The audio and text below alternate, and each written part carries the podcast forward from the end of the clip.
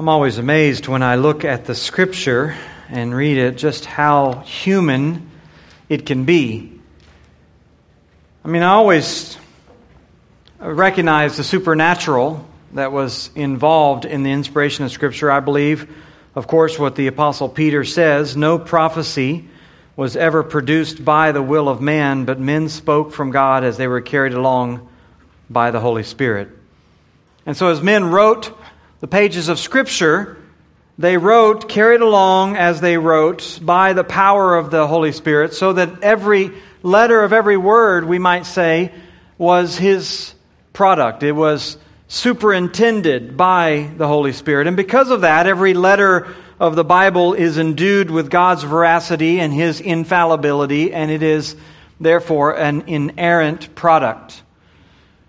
But even though they were carried along by the Holy Spirit as they wrote, we shouldn't imagine that somehow when people wrote the Scripture, they fell into some sort of trance-like state. Their eyes rolled back in their head, or their their hand just sort of magically was guided across the uh, pages with the ink, so that in some way whatever was recorded was bypassing their own personalities or their own will or any of those things. In fact, when you look into the pages of Scripture, what you see is a reflection not only of the inerrant and infallible Word of God, but married together with that, you see a very clear reflection of the personalities and the desires and the inclinations and all of these things from the writers themselves. Our passage this morning in Romans chapter fifteen is a great illustration of that very point. As Paul writes, and he writes, we would say, concursively together with the Holy Spirit, so everything is inspired by God, but he writes very much in these pages about his own personal desires, his own personal plans, his own personal longings as he's thinking ahead of what lays in front of him. And he's writing here to discuss his, we might say, travel plans, or his plans to come to the Church of Rome somewhere down the road. So the passage is full of statements about his his uh, individual desires, his personal will, his personal longing, even his personal joys. And ultimately, it's a request for the, the Roman church to pray for him, that these things that he's so desiring would be fulfilled. You can see that all the way down in verses thirty through thirty-two, where Paul eventually gets to, where he says to them, I appeal to you, brothers, by our Lord Jesus Christ and by the love of the Spirit, to strive together with me in your prayers to God on my behalf, that I might be delivered from the unbelievers in Judea, and that my service for Jerusalem may be acceptable to the saints, so that by God's will I may come to you with joy and be refreshed in your company. May the God of peace be with you all. Amen. That's what Paul is aiming at. That's what he's really going to say. And everything he, he really mentions or talks about up to that point is just background material. It's just, it's just sort of filling in so that they can better understand and know how to pray for him. But in the course of this, he, he really unfolds for us a whole series of things that were in his mind and how he is planning to ultimately get to them by way of returning back to Jerusalem, and then after ministry time in Jerusalem, eventually coming to them, and then by them being helped on his way ultimately to Spain. That was his plans. The interesting thing is that everything Paul lays out in here in this passage of Scripture didn't happen. Or at least it didn't happen the way Paul wanted it to. He had this masterful plan he had thought through, he had invested in for years. And it never played out the way that he wanted to. It's probably not because the Romans didn't pray for him. And it's not because it wasn't a good plan. It's just that sometimes in your planning, the providence of God is at work bringing about different things, better things, for his glory. And it it reveals to us much. I mean, it, it shows us a number of good lessons just in that, in the fact that we have to always, of course, be open to the providence of God and however he's leading and whatever we're doing. in the fact that we are given here a glimpse uh, inside of the mind of a godly minister in terms of how he goes about approaching his ministry and how he goes about planning for his ministry. We have some insight in that. And even the recognition that although this didn't work out exactly as Paul intended it to work out, he did eventually make it to Rome, and it, he did eventually, we're told by church tradition, uh, be helped on his way by Rome into Spain. There was, in other words, a persistence with his godly goals to fulfill, to carry out everything the Lord had laid on his heart. In the meantime, what we are given here is just the plans, the initial plans, the initial desires of the Apostle Paul. And his appeal to this church to join with him, to strive and to pray that the Lord would work in this way to bring it about. And trusting, and probably the key phrase in all of this is all the way down in verse thirty, thirty-two, when he says, so that by God's will I may come to you with joy. He, he, he intended to go to Jerusalem, maybe spend a little time there, hop on a boat, go straight to Rome. As it turns out, he went to Jerusalem. He was arrested by the Romans. He was thrown in jail, uh, first briefly in Jerusalem, then down in Caesarea for a number of years. And then he was eventually shipped off to Rome for a number of years. And then eventually released, and we understand made it on his way to Spain. So the Lord got him there, just in a different pathway. But we have instruction here, just to, just to look at this passage from within Paul's own mind, the way he was thinking about ministry, the way he was wanting to lay it out. And, and I think what we have here, in spite of all that eventually happened, we, we have here insights, if you will, into Paul's overall approach to ministry. Five features, I think, really, that kind of clarify why he was such a effective and and uh, useful instrument in the eyes of the Lord. He discusses in throughout this passage clear priorities that drove him, the careful planning that had uh, gone into everything he was doing. He talks about the, we might say, the collective provisions that were going to be necessary to, to pull it all off, the close partnerships that he wanted to forge along the way, and ultimately, as we said, the committed prayer that he's asking for them to give on his behalf. So I want to take some time just to run through these this morning in a, a brief fashion, to think through these features of what an effective godly ministry and uh, effective godly missionary looks like. First of all, take note, if you will, in verses twenty-two through twenty-three, one of the first features of Paul's ministry approach would be, we might say, his clear priorities. He had clear priorities in his ministry. He says in verse twenty-two, this is the reason why I've been so often hindered from coming to you. Well, what's the reason? Well, what he just said back in verses nineteen through twenty-one, we looked at last week. He was busy preaching Christ from Jerusalem all the way around to Illyricum, basically covering from Jerusalem all the way over to Albania and even up to the coast of Croatia, all of that coast along the Adriatic Sea.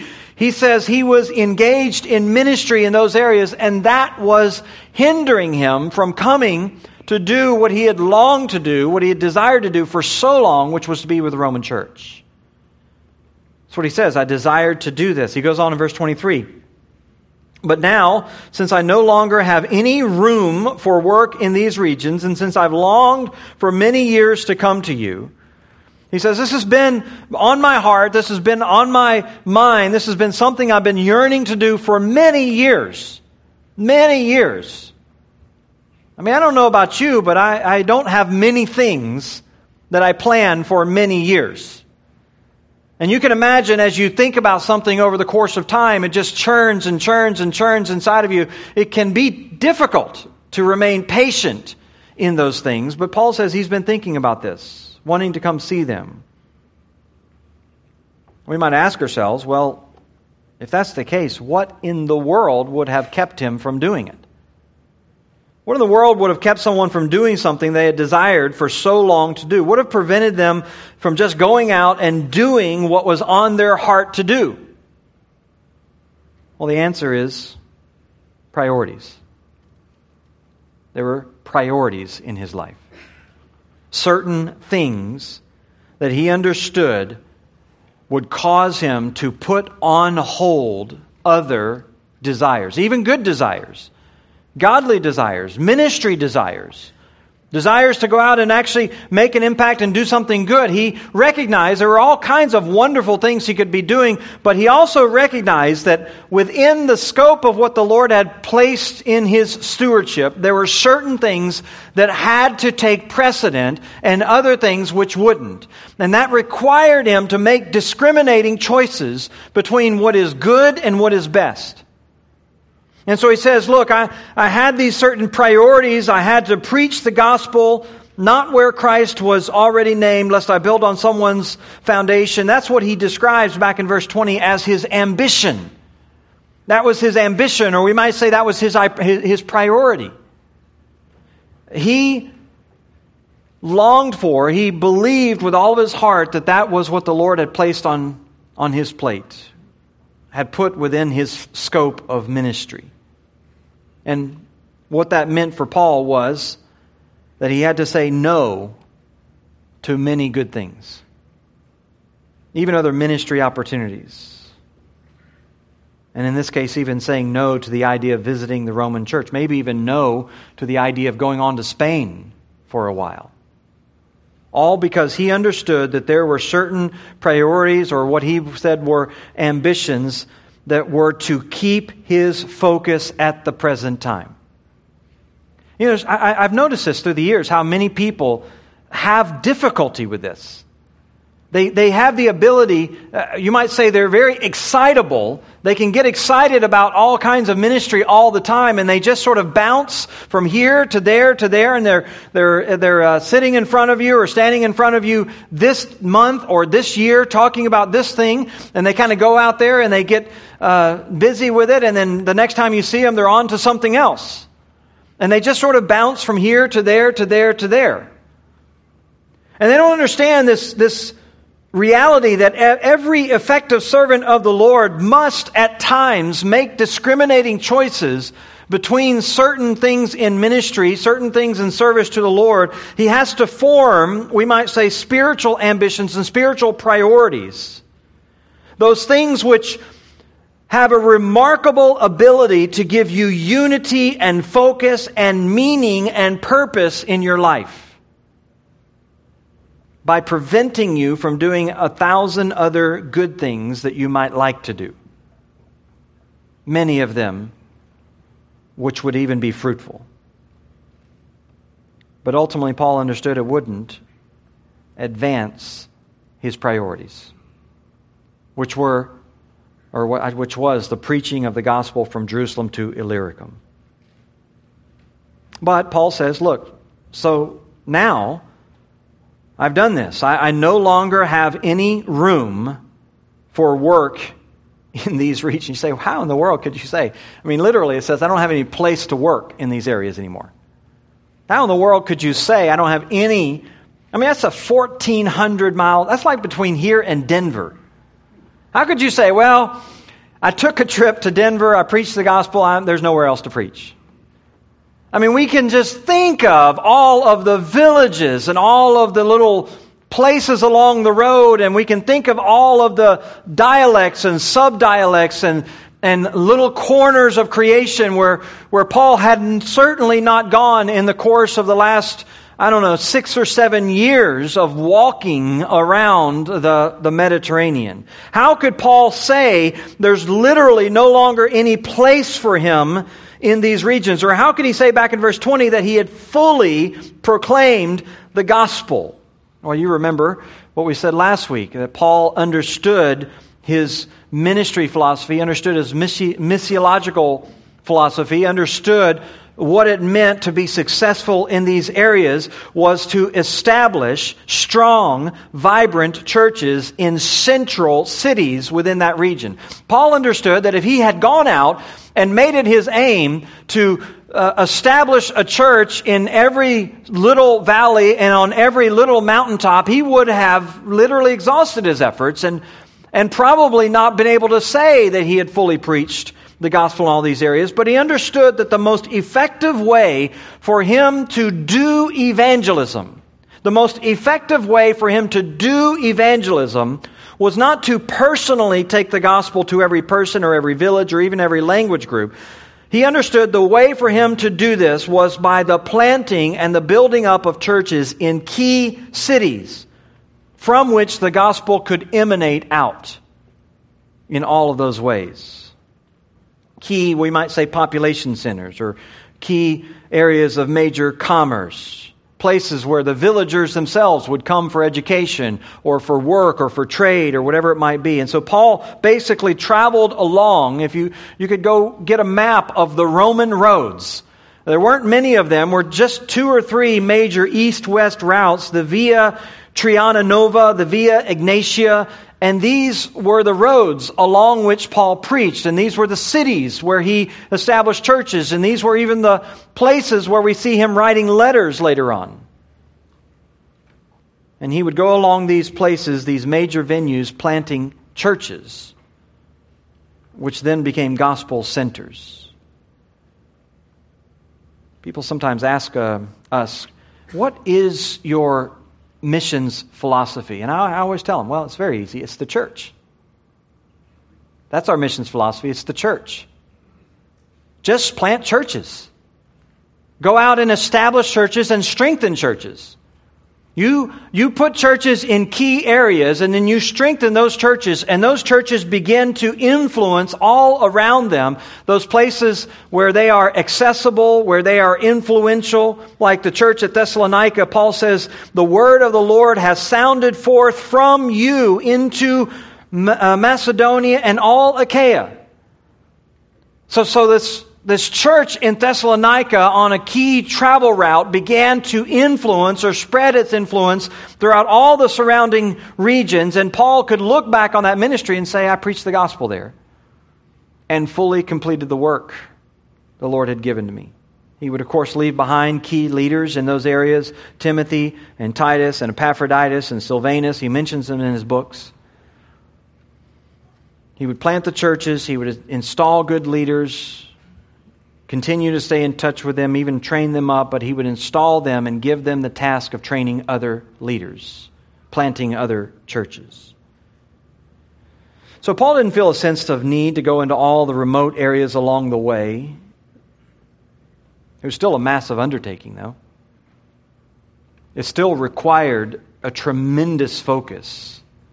He couldn't be scattered if he really wanted to do this work And, and carry out this effort with any kind of effectiveness. It meant that he had to hone in on what he was doing there. He had to really focus on what he was doing there. How many times ministries, present ministries, suffer because in our minds we get too busy thinking down the road to something else. Paul had priorities. Now the time has come, he says. I felt like I've hit all of the main places, and he says, there's no more place for me in these regions, and since I've longed to come to you for many years, verse twenty-four, I hope to see you in passing as I go to Spain and to be helped on my journey there by you once I've enjoyed your company for a while, which really brings us to the second feature of Paul's ministry approach, and that was his careful planning. In verses twenty-three and twenty-four, he talks about this. He introduces it here. He wants to come see them. He wants to be helped by them on his way, on his journey to Spain. And he introduces this idea here. But then in verse twenty-five, he gives, if you will, kind of a detour. At present, however, I'm going to Jerusalem, bringing aid to the saints. For Macedonia and Achaia have been pleased to make co- some contribution for the poor among the saints in Jerusalem. They were pleased to do it, and indeed they owe it to them. For if the Gentiles have come to share in their spiritual blessings, they ought also to have uh, to be of service to them in material blessings. When therefore I've completed this and have delivered it to them, what has been collected, I will leave for Spain by way of you, and know that when I come to you, I'll come in the fullness of the blessing of Christ. So here's this whole plan. And Paul has thought this out. It has been in his mind. He has pursued it step by step along the way. He wants to come to them. He has been thinking for years about coming to them. But before he does that, he needs to do something else. He needs to, he says, go in the opposite direction. He was probably writing this from the city of Corinth there on the uh, Greek peninsula. So he had to go a thousand miles in the opposite direction. Now, I'm sure someone sat Paul down at some point and said, you know, Paul, you could do this more efficiently. You know, um, Rome is that way, and Jerusalem is that way, so maybe there's a way to consolidate your efforts or something like that. Like, maybe you can have someone else uh, do this or whatever it might. Probably someone was, I'm sure, telling him, you know, there's a cheaper way to do this. There, there's a, there's a less time-consuming way to do this. But Paul, in his mind, understood that each one of these steps was necessary and needed his involvement to achieve the ultimate goal of ministry. He obviously mentions going to Spain. That would uh, extend his desire to preach Christ where Christ had not been named. It was a frontier territory. It had been occupied by Rome for about two hundred years, but really only in recent decades of Paul's lifetime had it really been organized and, and sort of structured where you could safely travel into the region. And so, so he wants to do that, but before he could do that, before he could take that on, he knew there were some other things that needed to happen. Most notably, he needed to take this gift, this financial gift to Jerusalem. In fact, there was a There was already in the works this collection, if you will. Uh, Paul had already been engaged in this for a number of months, maybe even more than a year, collecting this gift. And he understood that, that it, it needed to happen in a certain sequence. So certainly there was Spain, and certainly there was Rome, and, and then there was Jerusalem. And it even involved, as he's already gotten involved here, with the churches of Macedonia and Achaia. And there were multiple phases that Paul had mapped out in his mind. And each one of them needed to be implemented successfully so that he could take the step on to the next phase. And he had a sense that he couldn't just rush off. He couldn't leave any part of it unfinished. It was a massive overall project, and it had to be taken on in the course of a number of years. As I said, his, eventually Paul would pursue all of these things, but they would be slowed down by different hardships and different attacks and different uh, trials and different things that he went through. They would be slowed down by probably about four or five years in his planning, but he continued to press forward with the goal. The evangelization of Gentiles, and, and the uniting together of them with the Jewish church. So that's why he had to go. He not only wanted to evangelize the Gentiles, but he wanted to make sure that as he did that, that everything he did was always linking them back together with the birth city, you might say, the epicenter of Christianity at that point, which was Jerusalem, and the apostles themselves.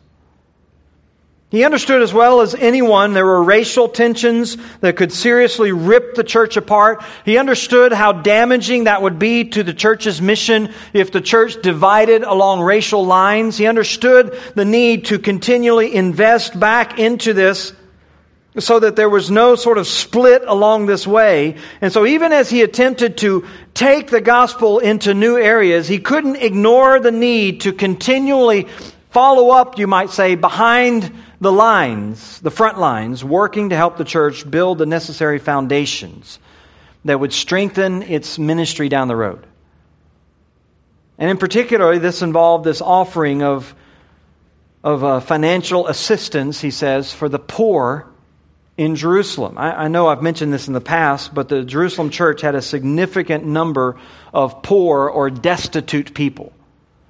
And it wasn't a result simply of demographics. It wasn't a result of the fact that the gospel was only reaching the down and outers in Jerusalem. It was a result, you might say, of pilgrimage. It began on the day of Pentecost when so many people from so many different regions of the Roman Empire, you remember Luke mentioned seventeen different areas throughout the Mediterranean uh, uh, Sea there, different areas where people had come. And on the day of Pentecost, the apostles stand up and preach, and we're told that three thousand of those people came to know Christ. And so here they were, literally thousands of people, and then later on, a few chapters in, chapter five, thousands more joined together with them. And among them, we're told, were many Hellenistic Jews, meaning they were probably from outside of the Jerusalem area. They had left their homes, they had left their possessions behind, they had come to Jerusalem for the Passover and the Pentecost feast.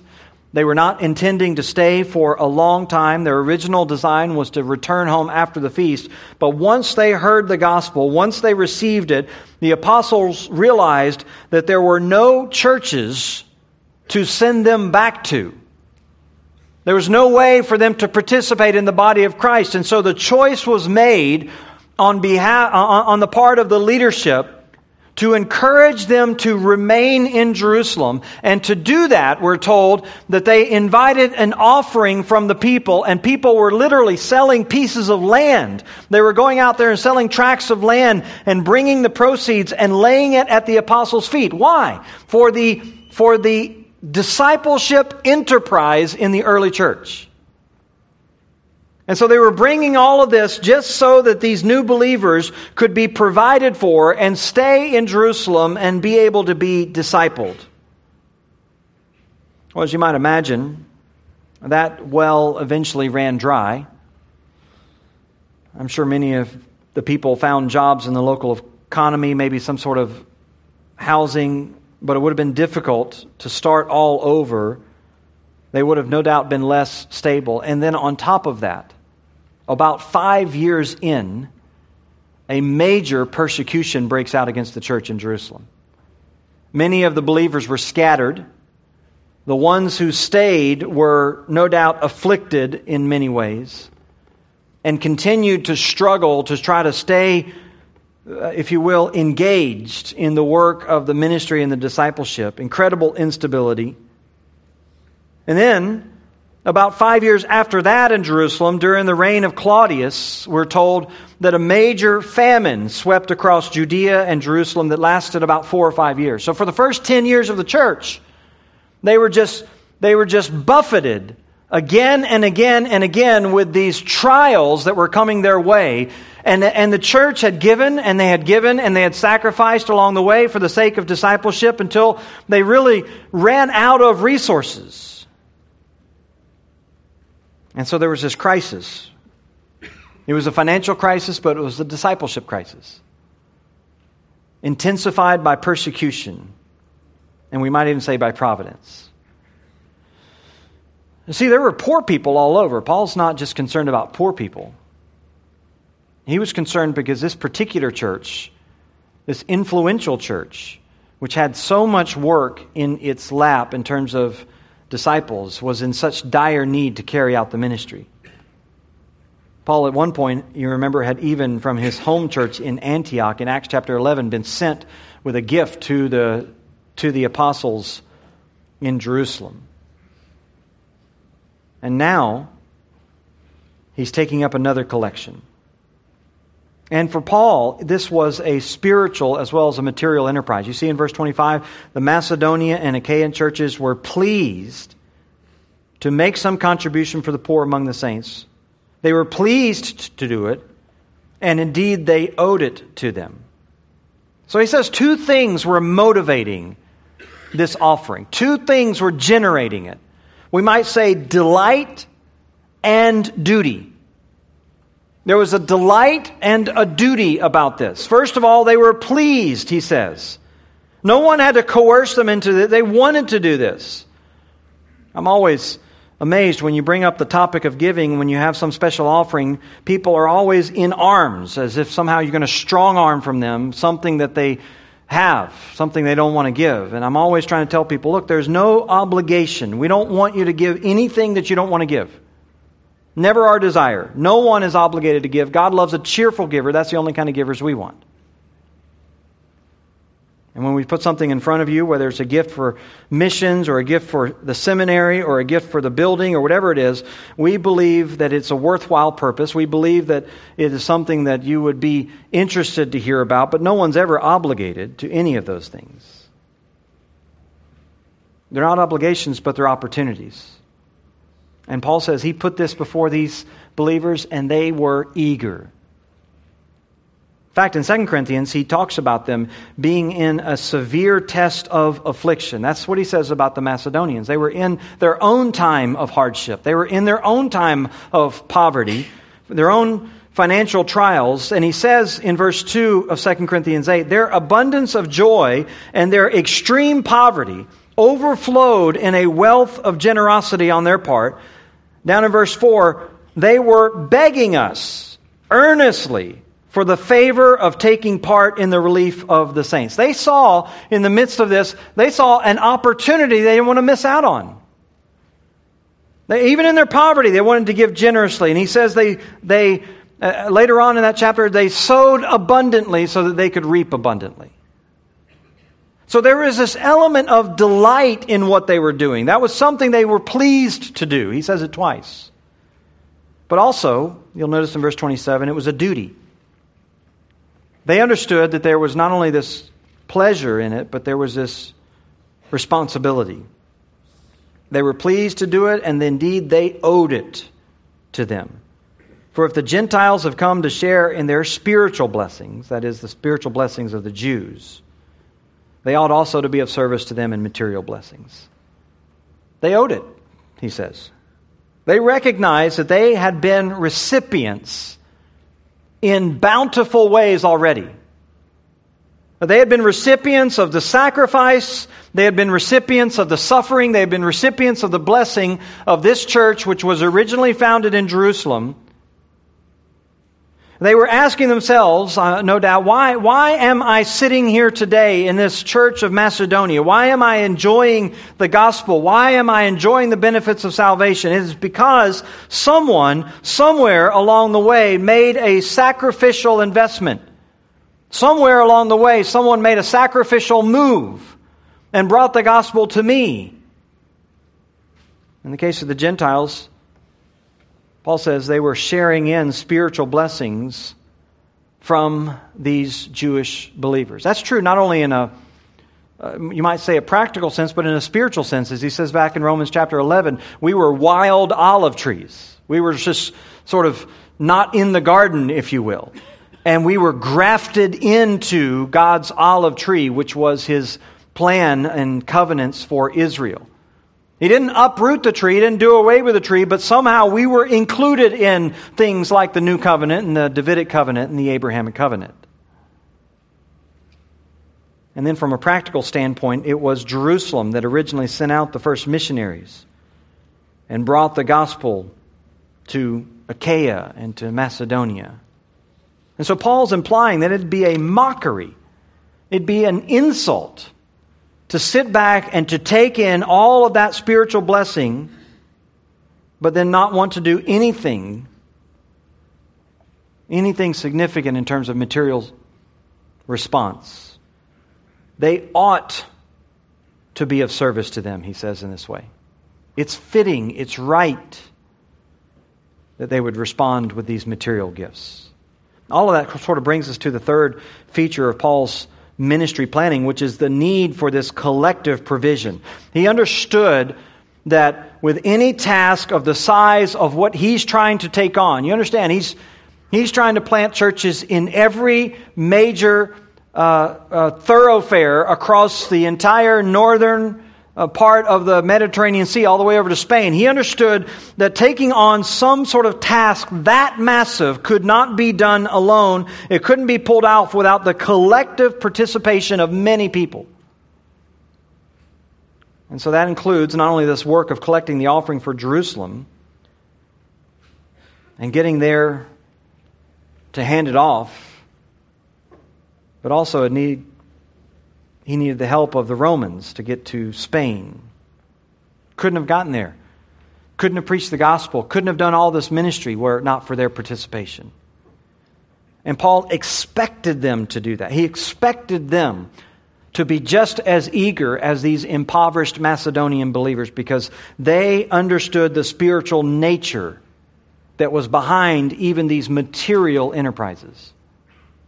In fact, Paul uses the word, verse twenty-six, we translated contribution. They made, they made a contribution to the saints in Jerusalem. It's actually the word koinonion. It's the word koinonia from which we get fellowship, sometimes translated partnership.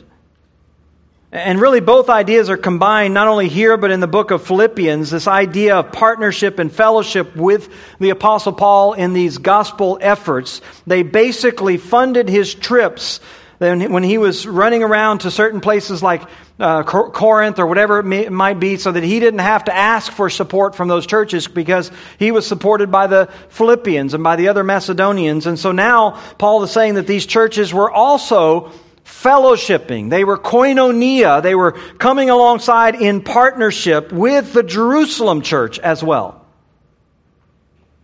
for this gospel ministry, making this connection with them, this contribution. It was a spiritual exercise as much as it was a material exercise. And he understood that, and they understood that. He understood that there were practical realities in the Jerusalem church that needed to be carried out, and they understood that it needed their support to take place. But he also understood that this was a huge symbolic gesture as well.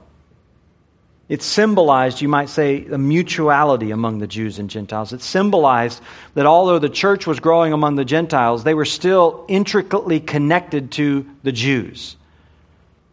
He understood that the Gentiles had received so much, and now they were responding, repaying, if you will, some of those blessings. And he understood that this would be necessary for the strength of the church in the long run. So he couldn't just run off to Spain. He had to engage these two groups of people together, and he wanted to be there on the spot to make sure that he accurately was representing these Gentile churches to the Jews. That was part of it. And the other part of it would be his eventual fundraising effort to journey to Spain, which he takes up in verse twenty-four. I hope to see you in passing as I go to Spain, and to be helped on my journey there by you. Helped, a significant word. It's the Greek word propempo. Propempo basically means to cover the broad expenses and needs of someone. One uh, major Greek lexicon puts it this way: to help on one's journey with food, money, arrangement for companions, means, and travel.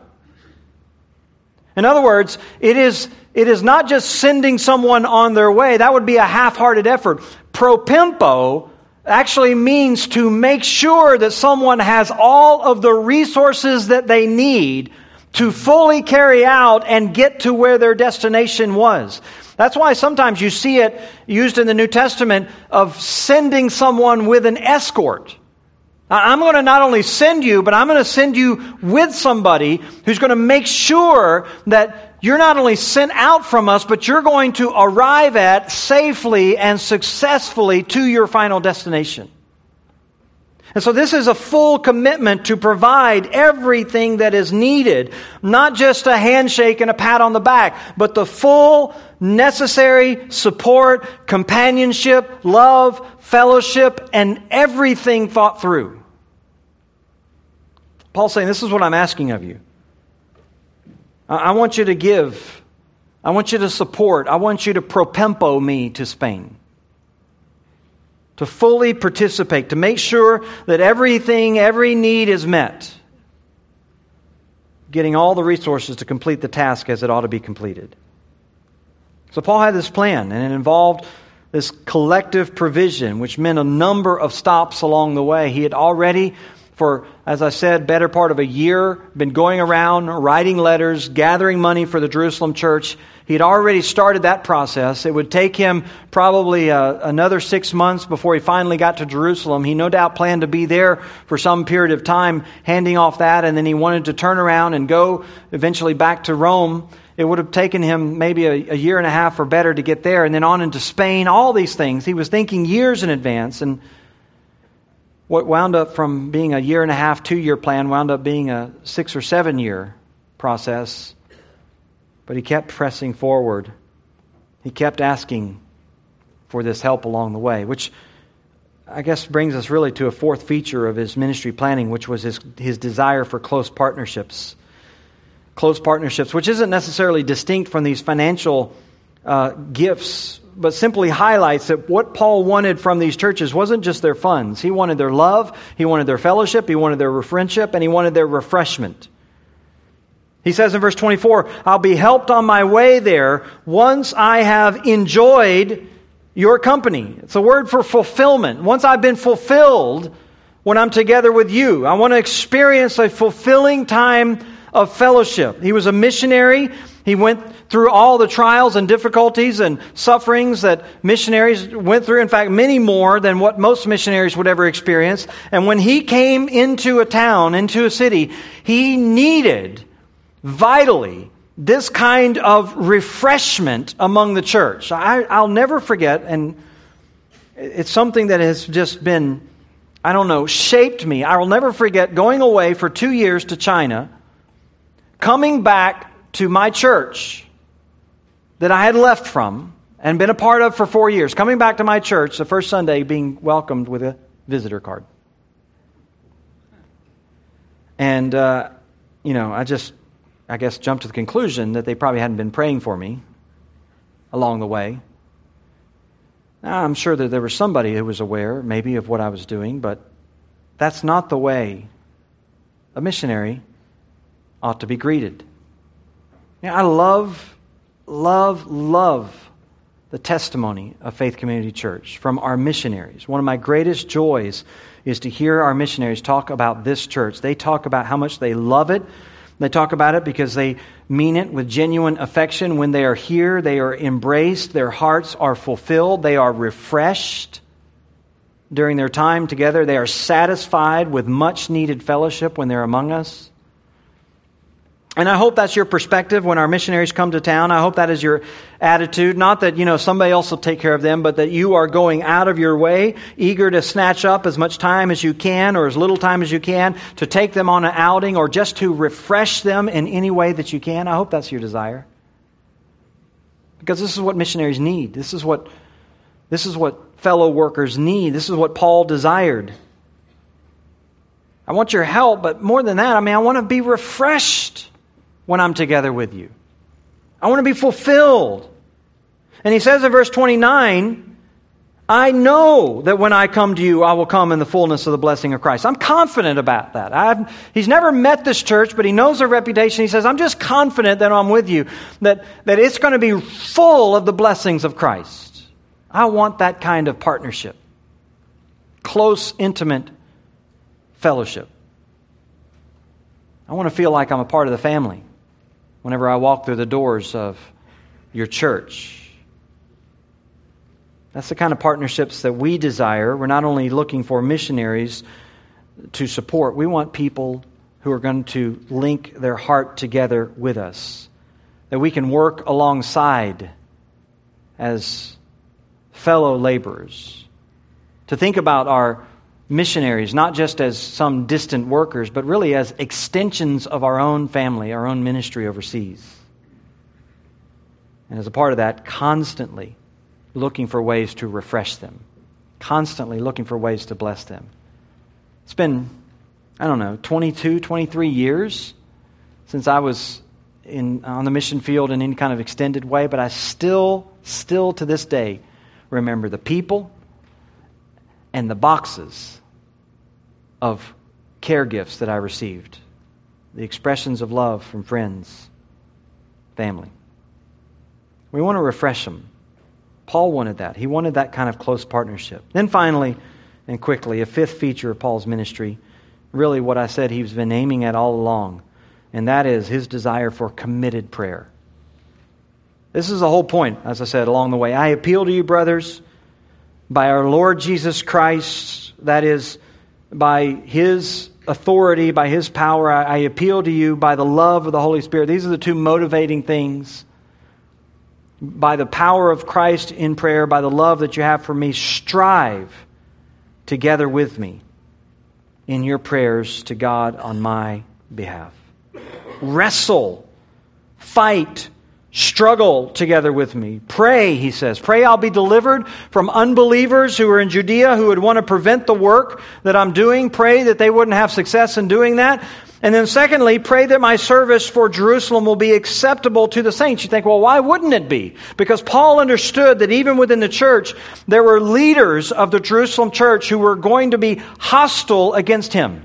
He understood that there would be key people in that church who would try to reject his influence. They would resist his leadership and try to turn the church against him because they did not want his vision of Gentile involvement. They would reject his gift. They would reject his message about the Gentile inclusion. He knew it because he had already seen it so many times, and he anticipated this friction, and he said, pray for me. Pray that they would receive it. Pray that they would welcome it. Strive together with me. It's a beautiful picture, really. It isn't just some missionary who goes out there and makes all the sacrifices and do, does all the hard things. Paul is saying, do the hard labor together with me. I don't know if you think about that when you go to your knees in prayer every morning or every night, or you bow together with your wife there in bed or with your family at, at uh, uh, your, your home devotions or whatever it might be. I don't know if you think about what you're doing as labor together with those that you are praying for on the mission field. But Paul understood it that way. He understood that when we lift up our brothers and sisters in all of those ministries, not just on the mission field, but even here locally, even those who are serving here in this church, he understood that you are bearing, in a real way, you are bearing burdens together with them. There's a kind of a labor and a kind of struggle in this intercessory prayer. It's like Moses, who over and over again had to go and labor and plead to the Lord on behalf of the Israelites. Or Daniel, you remember that great chapter in Daniel nine where he goes and he pours out his, his soul. Oh, Lord God, the merciful God of Israel. And he prays and he labors on behalf of his people. Or even Jesus. The Garden of Gethsemane, praying for his disciples with sweat drops of blood. I don't know what kind of struggle you have in prayer, but this is what Paul's asking for from Romans, from the Romans. Labor, strive, join me. You may not have the freedom right now to uproot and go and take your family to some distant, but you can labor in the work that's going on. You know, the beautiful thing about that is when you do labor like that, when you do pray for these missionaries and these missionary families, when all that takes place, guess what happens? When they walk through the door, you're going to be the first one standing there, eager to get time with them, to hear how your prayers are being answered, to know what's going on in their life. And they will be refreshed. They will be refreshed. That's how it ought to be. Paul says, pray in this way for me, so that by the will of God I might come to you with joy and be refreshed in your company. It's a great plan. We all make plans, right? We do our best to incorporate the kind of priorities, the kind of planning, careful planning, the kind of uh, fundraising and contribution, the kind of prayer that's necessary, the kind of close fellowship, intimate partnerships that need to be formed. We do all that stuff. And then we realize that the Lord's in control, right? It doesn't stop us, though. It didn't stop the Apostle Paul pressing ahead, adjusting, flexing, making his way to the ultimate goal, that the gospel would go forth. And then his final benediction, may the God of peace be with you all. Amen. That's certainly our prayer, that the Lord would use us as a church, that he would use you in your ministry, that we would be bound together, knit together, labor together, pray together, give together, sacrifice together, plan together, and trust the Lord that his will be done. Let's stand together. We'll be dismissed with a word of prayer and a song. And while you're standing, I just want to say these messages that come to us, they're so personal between Paul and the church. They're so personal between his, his own heart with a group of people he didn't even know. But he was knit together with them because of Christ. And we hear, even as we listen to it, we hear the heart of a man that we love. You might hear this this morning, and that's all just gibberish to you because you don't know Christ and you don't know the church. This is a foreign environment for you. This isn't your family. Well, it can be if you have come to recognize your lostness. You are lost. You are alienated from God. And if you have come to see that because of your sin, we want to invite you this morning to repent, to respond to the gospel. Come to Christ. He says, all who call on the name of the Lord will be saved. You can have that this morning. We invite you to come. Once we finish with a song, we'll be around. I'll be around. I'd love to be able to share with you from the Scripture how you can know the Savior.